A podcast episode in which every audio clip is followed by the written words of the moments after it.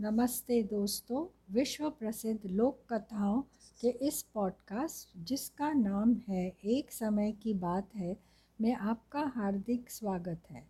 मैं हूँ आपकी होस्ट नमिता खुराना। तो चलिए शुरू करते हैं एक नई कहानी, जिसका नाम है यात्री और सांप। एक यात्री किसी गाँव की सड़क पर जा रहा था। कड़ाके की ठंडी पड़ रही थी।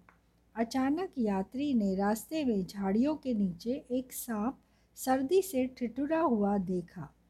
उसका पूरा शरीर ठंड से ऐंठ सा गया था और वह करीब करीब मरणासन हो रहा था। यात्री दयावान था। उसने सांप को उठाकर अपनी कमीज़ की जेब में रख लिया ताकि उसके शरीर की गर्मी से सांप का शरीर गर्म हो जाए। और उसे नया जीवन मिले। कुछ देर तक तो सांप कमीज की जेब में बिना हिले डुले पड़ा रहा, परंतु धीरे धीरे उस यात्री के शरीर की गर्मी पाकर वह सजीव और चंचल हो उठा और शीघ्र ही अपने असली रूप में आ गया।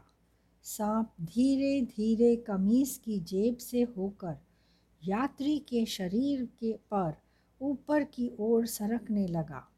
और इससे पहले कि बेचारा यात्री कुछ समझ पाता, सांप ने यात्री के सीने में अपनी जहरीली दांत गाड़ दिए। यात्री चिल्ला उठा, आह, निर्दयी सांप! क्या यही मेरी दया का पुरस्कार है? क्या मैं इसी योग्य था?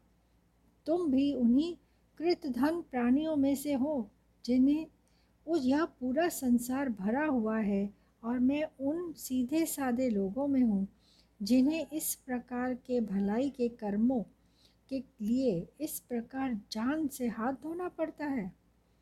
इस कहानी से हमें यह सीख मिलती है, निर्दयी से दया की आशा ना करे। सांप तो सांप है, वह डंक मारे बिना कहाँ बाज आएगा? तो फिर मिलेंगे एक नई कहानी के साथ, जल्द ही हैप्पी लिसनिंग